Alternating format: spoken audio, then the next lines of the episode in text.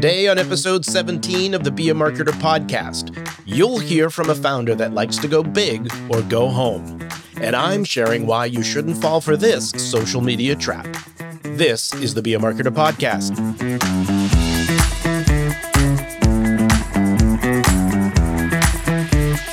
Be a marketer. My name is Dave Charest, Director of Small Business Success at Constant Contact. And I've been helping small business owners like you make sense of online marketing for over 16 years.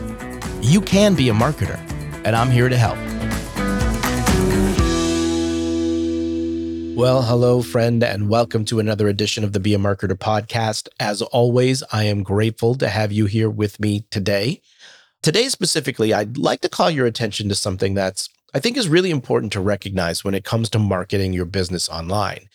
And it's often a trap that I see a lot of small businesses fall into. And it's really thinking that they can rely on social media alone to market their business. Now, look, I'm not saying that social is bad, right? Really, when you think about it, social allows you to take action in public. You can engage with people, and through that engagement, you reach new people, which allows you to grow your following. And so more people know about your business, right? This is good. But you also have to keep in mind that algorithms control who sees what and limit your reach. Plus, as I've mentioned before, you don't own that audience. And if you think of it like this, additionally, if a social site goes down, which has happened in the past and I can guarantee will happen in the future, right? Or they decide to make another sweeping change, it really can end up having a negative impact on your business, particularly if that's what you're relying on. And you have no control over any of that. And so, this is really where, when you think about it, both email and text marketing really start to separate themselves from social because both email and text are contact lists that you own. You have control over those. And that means that you can decide when you want to communicate with somebody uh, when they're on your contact list, right? And so, please, here's what I'd just like you to remember is you really should encourage your social connections to join your email or text list so that Again, you have ownership of those contacts. All you need to do is just make people aware that they can join your list from time to time. It can be as simple as that. Again, social can be a valuable tool, but you don't own those connections. And as you'll hear in our conversation today, and our guest would have you know, if you own nothing, they own you. Well, friend, here's another interesting fact for you. Did you know there are less than 2% of women owned US based businesses that ever reach 1 million in revenue annually? Today's guest, Sonja Rasula, is one of those women. She founded Unique Markets in 2008 to create large scale pop up markets across the country with the goal of supporting small businesses by showcasing up and coming designers, artists, and entrepreneurs at the beginning of their journey. And she's also a constant contact partner. I asked Sonja how she got started in producing markets. Let's pick up the conversation there. I was a journalist for many years. And so I created content, I directed editorial, and I was on television for many years. So that was my background. I burnt out. It's kind of a similar story to a lot of people. I burnt out, moved to Los Angeles to start a new life. And I was kind of just floating like I I had been very very successful at a young age, which was amazing. I have a very solid foundation working for Fortune 500 companies. So I believe that I'm very lucky in that I had a really really good foundation of like business learning as opposed to a lot of people nowadays who like start an Instagram account and want to become business owners worked for a decade first. So my background is was in journalism and when I moved to LA, I didn't want to work for anyone else anymore. I had gotten my dream job which was on a a television show called Trading Spaces and then I was cut from the cast. And it was heartbreaking. And so I just I struggled with like, well, what do I do now? I thought I was going to be on TV. This was what my whole life had been about. But I realized it wasn't for me anymore. Like it didn't make me happy. What did make me happy was I always loved design, fashion, style. That's what I mainly wrote about as a journalist and covered. And so I realized that I could create a shopping event that would help all of these amazing small business owners who at the time were struggling to like figure out how to get to the next level. This is pre Instagram, by the way. So lots has changed since then. But back then, you were creating a business and not knowing like where to go. So that's what my background was in, was really in journalism. And I started the markets. I had never held an event before. You know, I have no event experience. I have no trade show experience. I have nothing from that area, but I just I had a solid idea and like most journalists, I am very very good at researching. And so that was the thing that I was great at and I researched and I researched and saw an opportunity in the market and ran with it. So I'm curious as to like what was the impetus for the idea of doing a market in the first place? What was your connection to artists? And like, I know you enjoyed it, but like, what was it like? I know what I'll do. Like, what got you there? you know? Yeah, I know. well, I what you know what? Honestly, I was in my car, like many people in Los Angeles, stuck in traffic. I live on the east side of town, and I needed to go to a store on the west side of town to buy a birthday present for my best friend. And I was just sitting in gridlock, like fuming, and you know, it was just one of those days. And I thought to myself, like, instead of driving all around town to go to like my favorite stores, could there be one place where I could shop from lots of different people? You know, I was just frustrated with like driving from place to place to place. And I just thought there should be a giant event that is like a trade show, you know, where you walk in and there's hundreds of of amazing people with things to sell, but for the public, very specifically for the public. And that was kind of the through line, which was just to make it easier for people to discover all these great people making great stuff. And like, it's hard to discover, you know, unless you're a journalist and you're like always looking and reading everything, it's impossible to know everything that's out there. Now, it sounds like based on how you're kind of telling the story, and I could be wrong, but it sounds like starting a business wasn't something you always thought you would end up doing? No, never, never. so when you get to this place where you're like, all right, I'm going to, I have this idea, I'm going to get started. You start doing your research. I mean, did you have any doubts about doing this? No. Why not? I don't know. The my dad and mom's combination created a very, very confident child. I don't know. Yeah. I mean, okay, so when you are a journalist, you research and you have an idea of what the story is going to be. You interview all the players. You know, there's there's like this series of things that you do. It's very logical. And so I kind of applied that to starting the business where I, and and honestly, I did not think it was going to be a business. To me, I was creating something fun that would occupy me for a little while until I found the next thing, the next gig. So I never thought of it as like me starting a business. Gotcha. For me, it was like, okay, if I want to create this fun event, I have to find a venue. I have to find sellers and convince all of the artists and sellers to take part.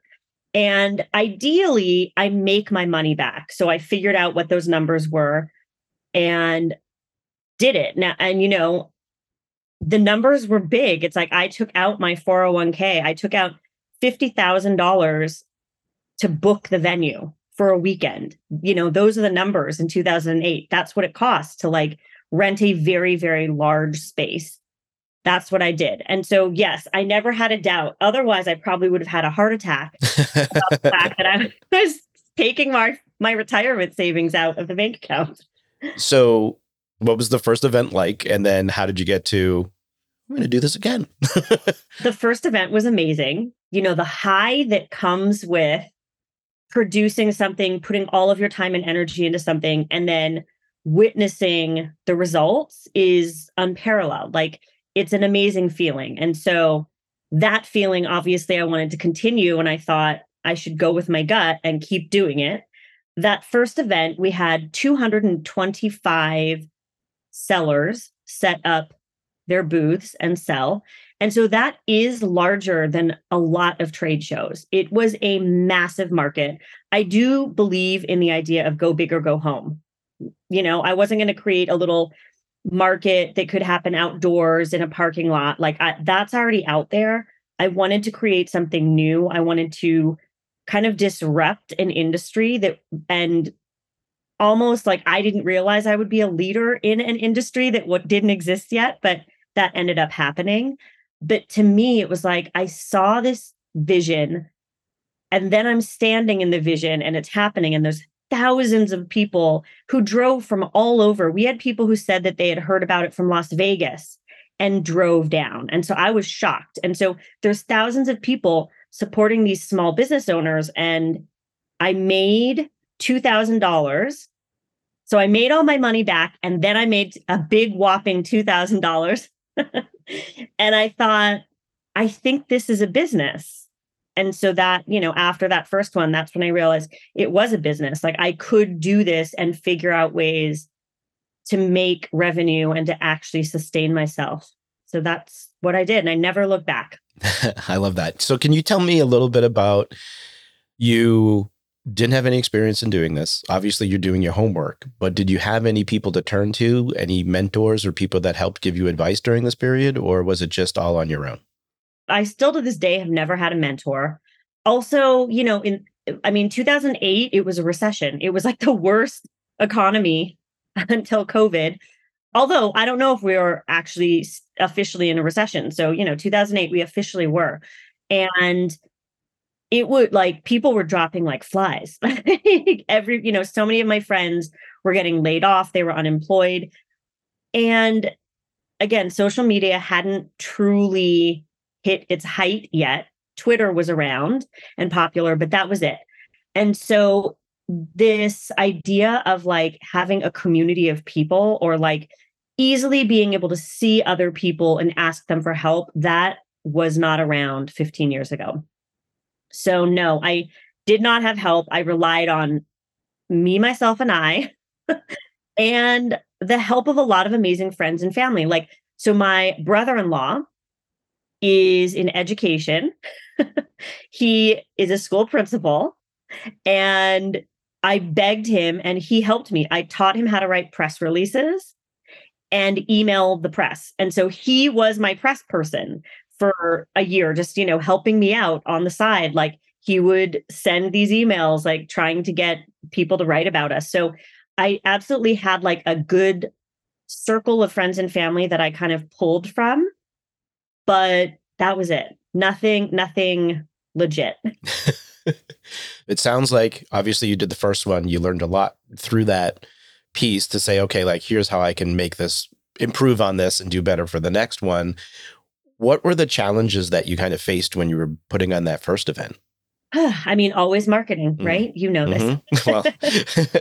you know, you have a you have a great product, you have a great event, you have a great service to provide that's all lovely and dandy, but you have to have customers and getting the word out. That was, you know, that was a challenge. I will say again, back to my journalist roots, and I'm just a naturally curious person. And even though I had never worked officially in marketing, I worked so closely with the marketing departments in all of these Fortune 500 companies. And so I'm a very like boots on the ground type of person.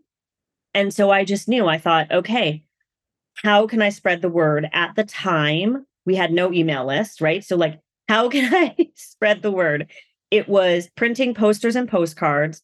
And I would literally spend hours every day putting postcards on, you know, the car doors, the driver's seat. like, this is what I did. It's like so grassroots that I laugh when I think about it. But to this day, we still do those things. We have a street team out there that does this. So it's like, it was grassroots marketing. It was postcards, posters, trying to get bloggers and journalists to write about us. That back then, that was kind of all you could do.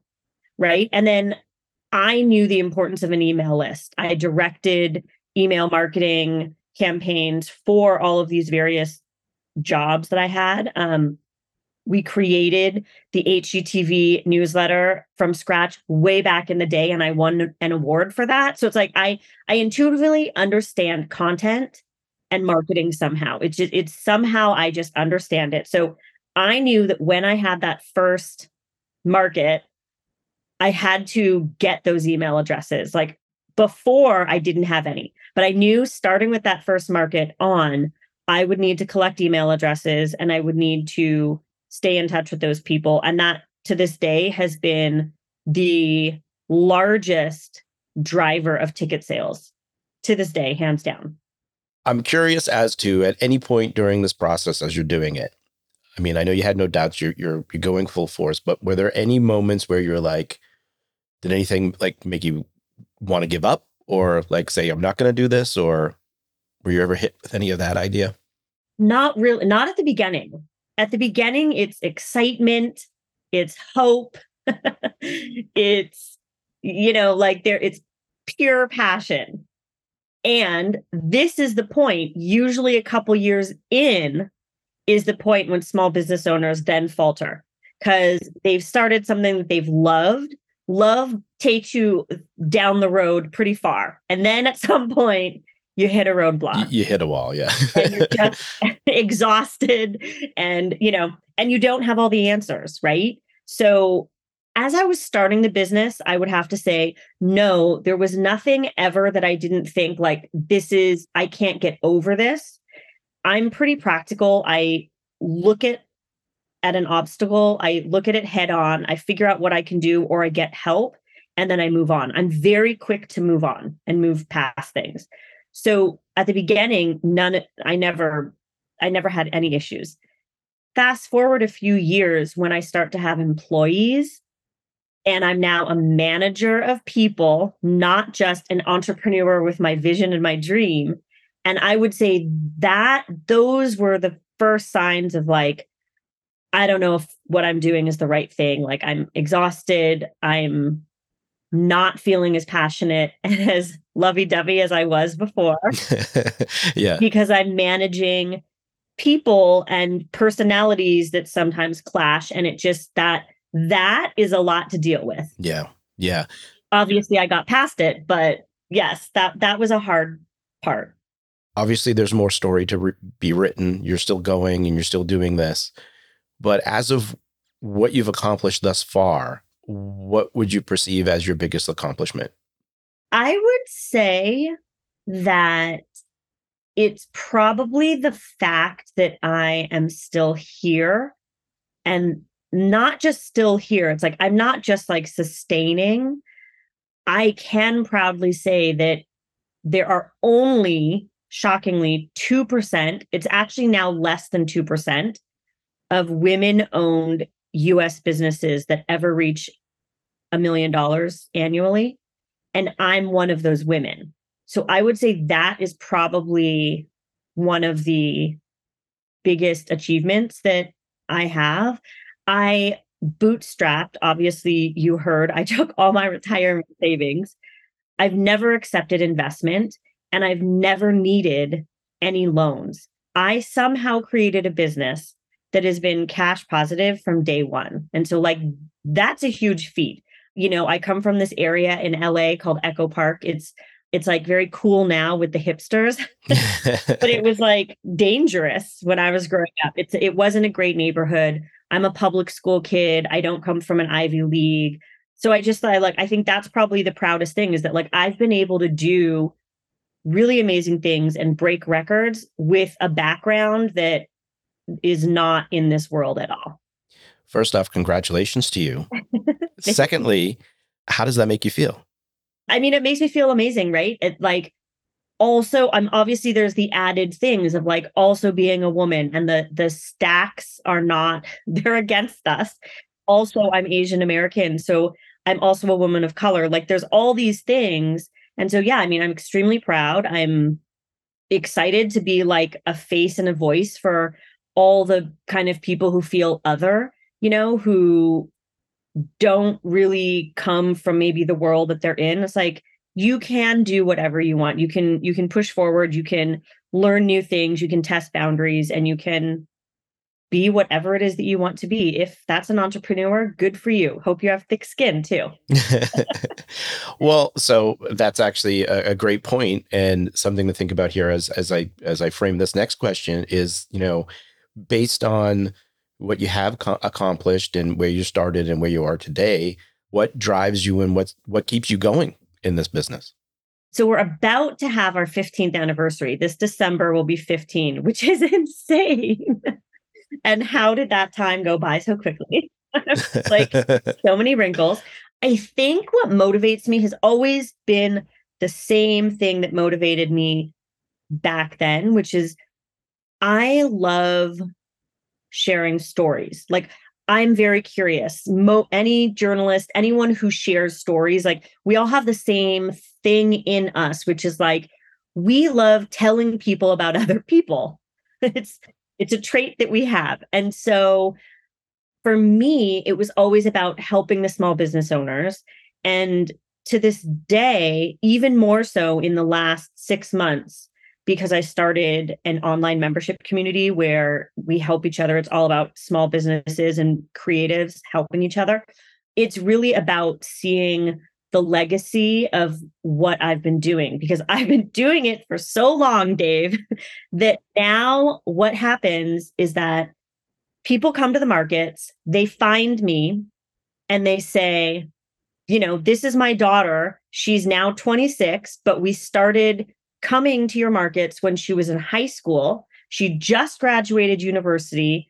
You know, she's working at this job, and then her plan is to start her own business in one year. Like, it's really amazing to have that happen. And so, like, when you've done something for so long, and you know, because you've worked at Constant Contact for many, many years. And so you see the impact that it has on the community and the people who use you know the whole goal is to help small businesses and so it's like wow you see all of that and then for me i've been able to see some of the people who started selling at our markets and who were not even that successful. Let me also say like they set up their tables they would try to get people to sell the to buy their products or to taste their teas and like they stuck with it show after show, year after year.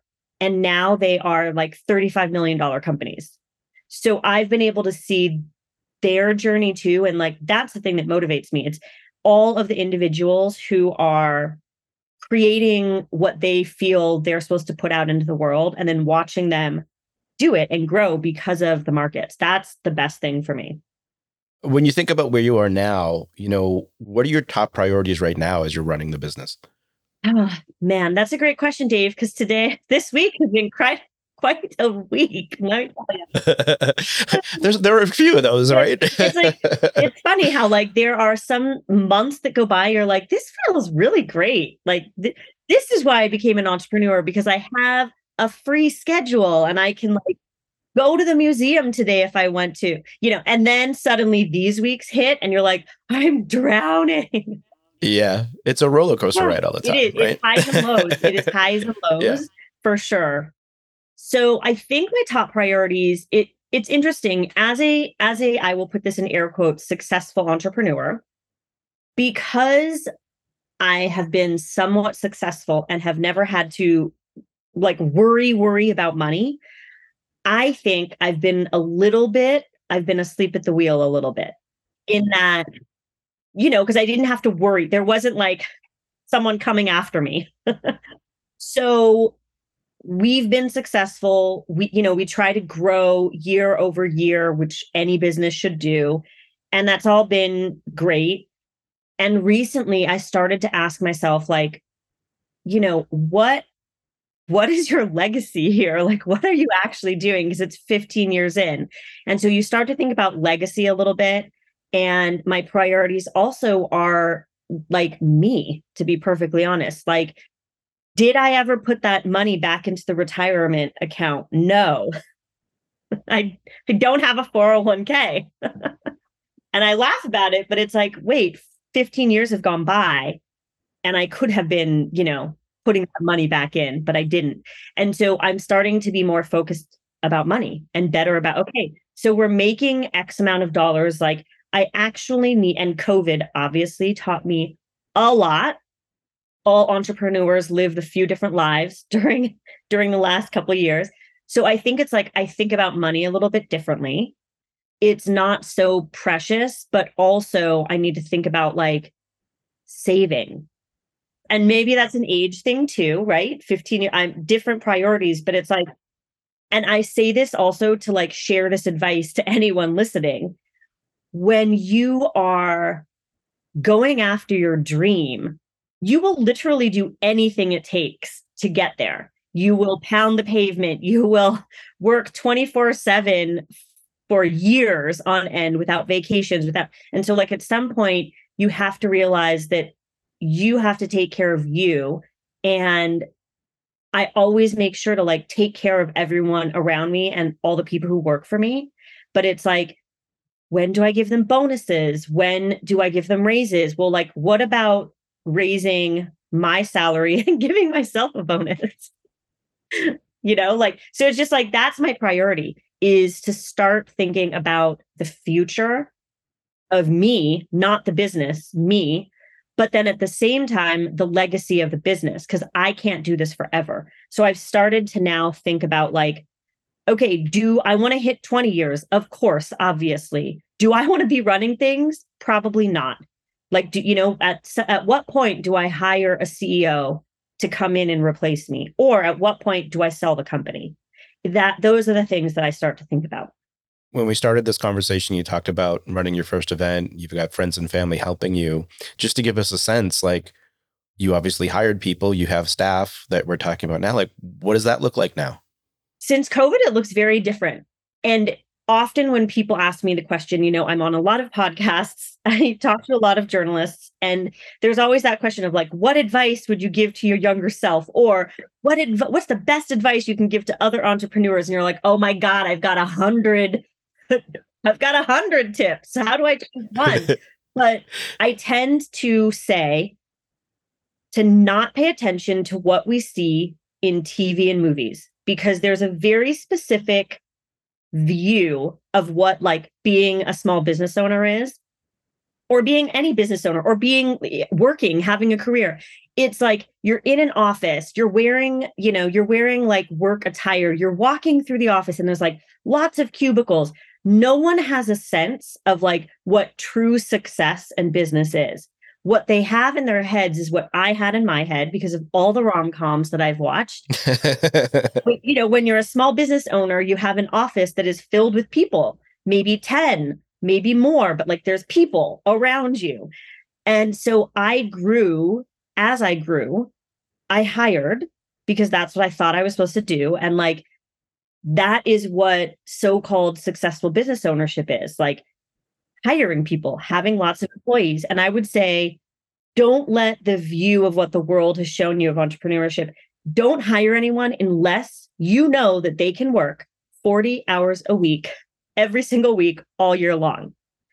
You know otherwise you're like so i grew too quickly. I hired all these people. At one point i think we were 11 or 12 people which makes me laugh now when i think about it because currently after covid you know obviously i had to have my whole team furloughed and now there's three people including me three full-time people who run the markets and that's not to say that we we don't need more. We do. We need some we need some more freelancers doing things but it did open my eyes to when i needed help in certain areas instead of hiring, like putting together a job description, hiring someone full time, when really their work would have been like, you know, 15 to 18 hours a week.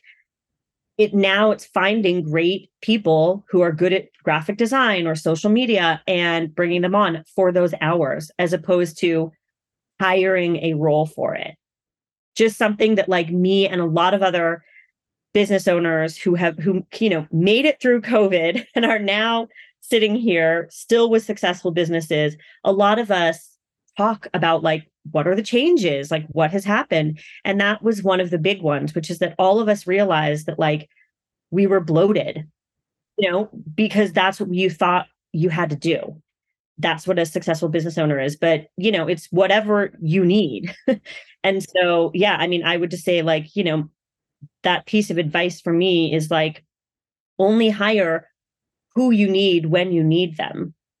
You know, obviously surround yourself with great people. And I'm sure you've heard this before, but it's like bring people onto your team and surround yourself with people who come from different backgrounds than you and have different skills. Because the things that I'm very good at, I don't need. I need someone who's really good at like creating social media posts, you know? So that is also another piece of advice is yeah, like surround yourself with people who are experts at what they do, not what you do. So, I mean, obviously, we, we don't have to spend a lot of time here, but I, I think it is an interesting thing because I think whole industries have learned a lot through this period. But when it comes to you specifically, where you've got a business that brings people together and you literally can't, what's going through your mind and what did you learn through that process? It's crazy to me, Dave, because it feels like yesterday. It really does. and yet many many years ago it's yes. very strange time is just a construct you know yeah, yeah exactly so march happened i live in los angeles california so that's important with the story because you know people here are quite liberal quite up on things you know so from many different perspectives we knew like immediately like people started wearing masks. People started doing and I, I was like what's happening? Like you know i didn't and so in march when the shutdown happened the official shutdown happened it seemed to me like the rest of my community and the rest of the world were like we'll be back in three weeks from now or worst case scenario summer and I just remember thinking, okay, so I was just in New York City, March, because my birth, birthday is March 9th. So this is why it's so clear in my head. I was in Mar I was in New York City. I flew home right around my birthday because it started to feel weird. I noticed people in New York City wearing masks and I started to think, is something about to happen? And uh, maybe I should fly home now. Cut the trip short fly home. I flew home, the shutdown happened, and what was going through my mind was okay, so I was on an airplane, I didn't have a mask on, it was filled with people. There were thousands of airplanes that tens of thousands of airplanes that same day and all the di- the days since flying all around the world. How is it possible that this will go away in a few weeks because really all of us potentially have it or you know so i put my like scientific hat on and I walked into the office and I had, I think at that point I had four people on my team, maybe five. And I gathered everyone in the room and I was like, I don't think this is going away. I have to furlough you immediately because I have to save the business. And you will be taken care of by the government, thank goodness, you know, by collecting unemployment. And honestly, the craziest thing is because of California, they got topped up $600. So some of them made more. they actually made more being at home. And I was like, listen, like, I'm going to take care of you, but we need to take care of the business. Do we all agree? Everyone agreed. And so I shut down immediately. I knew that if I kept trying to, you know, like wait, like let's wait a couple more weeks, a few more weeks. Like you said, we hold events in person inside. Our events are not outdoors. They're inside.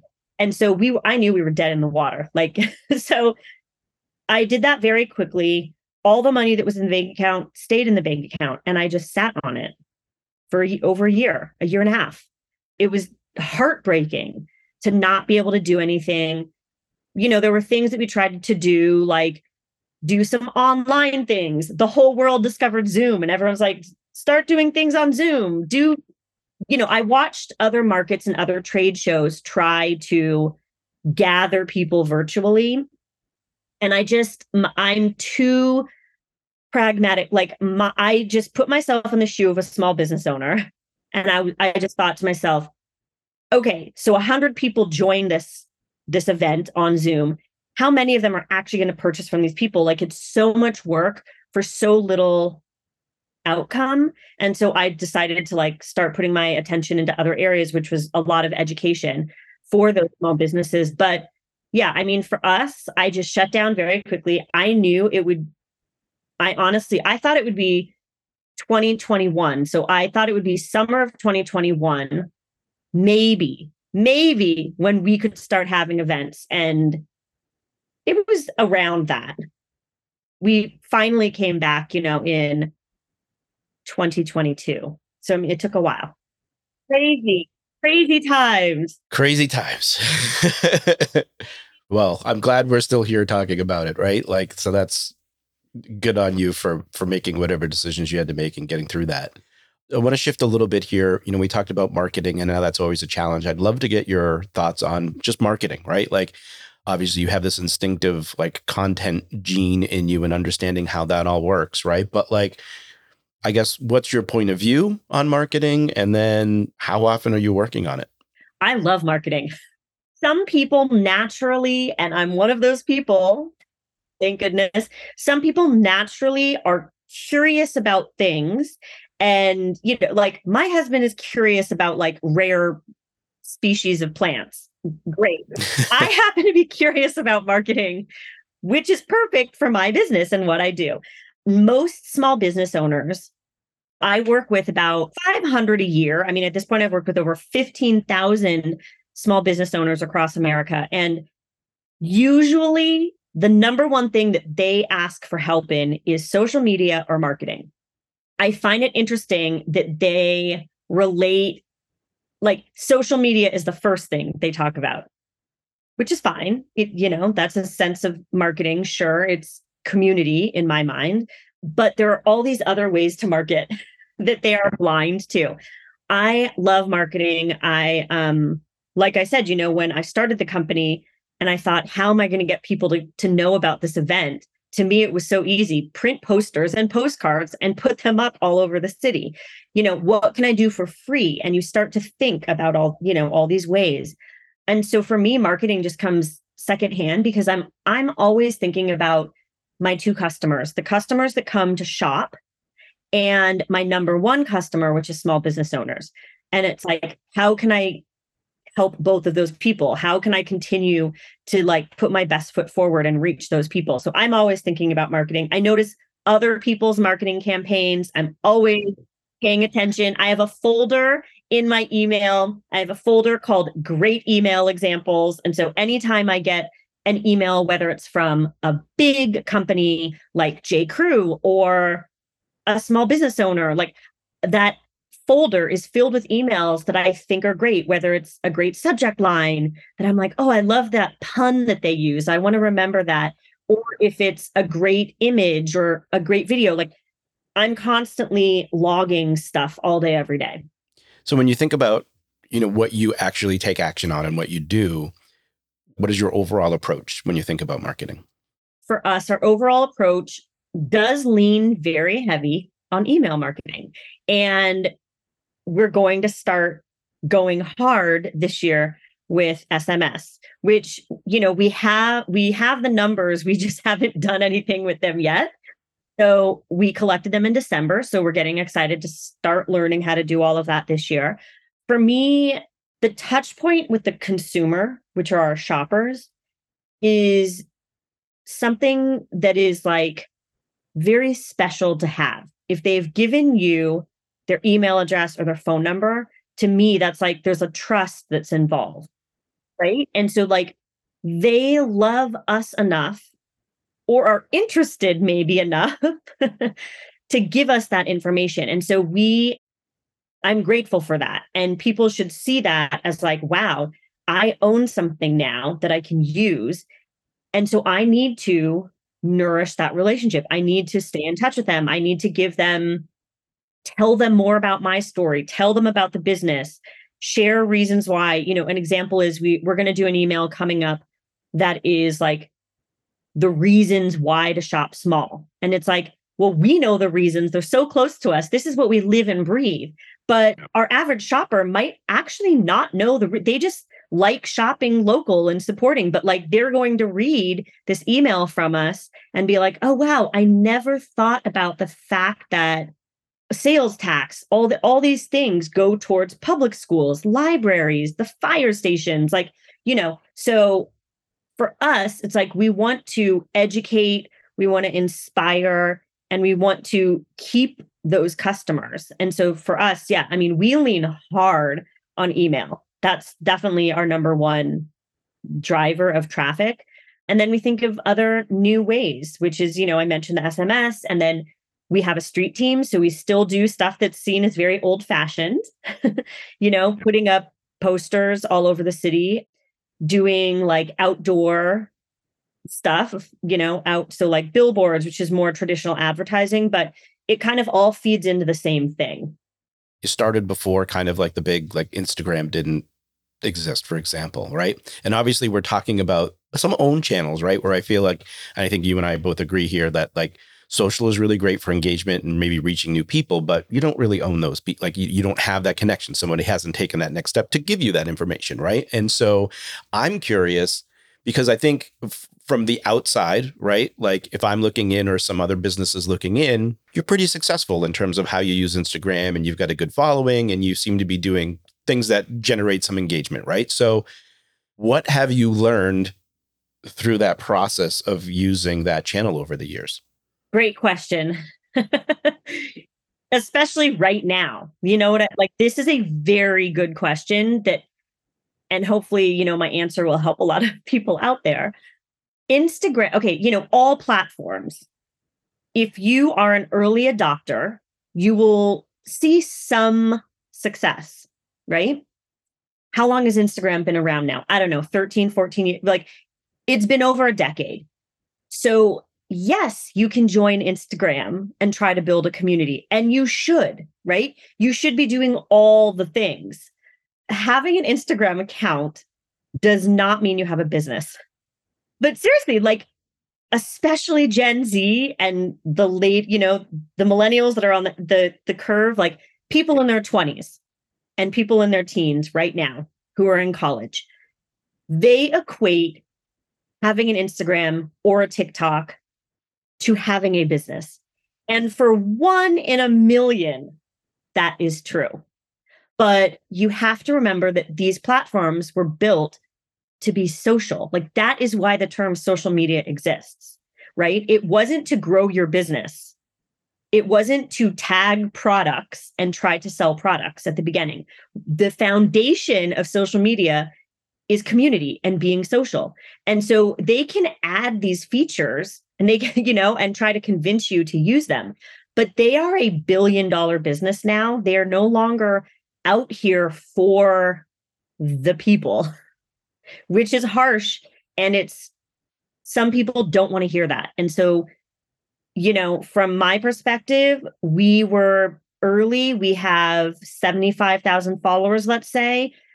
That's not amazing and it's not terrible. But the frequency in which our content is showed to those followers is percentages. And, you know, no one wants to talk about that stuff. They just want to be like, once like i want a viral hit. I want to go viral. Or you know like they, there's stars in the eyes of everyone including me you know like you're oh, what how can i be better at this? And i'm pretty good. I teach classes on it you know? But there's this yeah so i mean for me instagram is great it's about building community it's about from a small business perspective telling your story it's about telling your story, getting people to feel like they know you, because when people feel like they know you, they want to support you. And then that brings sales. But the missing key to all of this is what you mentioned before you own nothing, right? And as a business owner, if you own nothing, that means they, Instagram or whatever social media platform you're using, that means they own you. That's a terrible position to be in, right? You so for me, it's about getting real data. Again, that's an email address, that's a phone number, or a mailing address if you want to go old school, you know, and send direct mail campaigns and send postcards and catalogs. But like, you need a piece of information from people who like what you're doing in order to sustain your business and keep growing. That doesn't happen on Instagram. You're posting and that's it. That's it. Love it. We're getting to the bottom of the hour here. And so I want to ask you we didn't even get into some of these stuff that I wanted to because this has been a great conversation. So I appreciate it. But I want to ask you one more thing before we before we leave here because you've given already so many uh, amazing pieces of advice. But you're a constant contact customer, which we're grateful for. Thank you for that. What would be your number one tip for someone else using constant contact? I would like to hope that everyone uses the resend functionality already. But when we talk to our small business owners, it's surprising. And to be perfectly honest, even my team, you know, some of the the producers send emails and then I'll say, and what was the resend open? And they'll say, what do you mean? And I'm like, no. Yeah, I mean, you know, the reset since you started offering that, I don't know when that was introduced. It's absolutely amazing. The other thing, the other piece of advice I would have specifically for constant contact is there are a lot of tools within it that if you start exploring, you're like, oh, there's a partnership with Canva. There are these things that exist that make the job so much easier. Well, friend, let's recap some items from that discussion. Number one, figure out the numbers. When you know your numbers, it changes the whole makeup of your strategy. You become more specific about what you need to do to at least break even. And this specificity allows you to better prioritize and make plans to grow. Embrace the numbers. Number two, only hire who you need when you need them. As Sonja mentioned, don't fall into the trap of doing the things you think you should be doing. Only make a full time hire when you have enough work to keep them occupied full time. Otherwise, freelancers can fill the gaps. And remember, surround yourself with people who are experts in what they do, not what you do. And lastly, create a folder of marketing you like. When you see something that catches your attention, take a picture, a screenshot, take a note. Do whatever you can to capture the campaign as an example of something you may be able to apply to your business. This is called a swipe file, and you can go to it whenever you need inspiration. Now, here's your action step for today try the resend to non openers feature. This is a simple feature within your Constant Contact account that allows you to automatically resend your email campaign to people who haven't opened it. All you need to do is tick a box. I'll include a link to the knowledge base in the show notes in case you need some guidance. I hope you enjoyed this episode of the Be a Marketer podcast. If you have questions or feedback, I'd love to hear from you. You can email me directly at dave.charest at constantcontact.com. If you did enjoy today's episode, please take a moment to leave us a review. Your honest feedback will help other small business marketers like yourself find the show. Well, friend, I hope you enjoy the rest of your day and continued success to you and your business.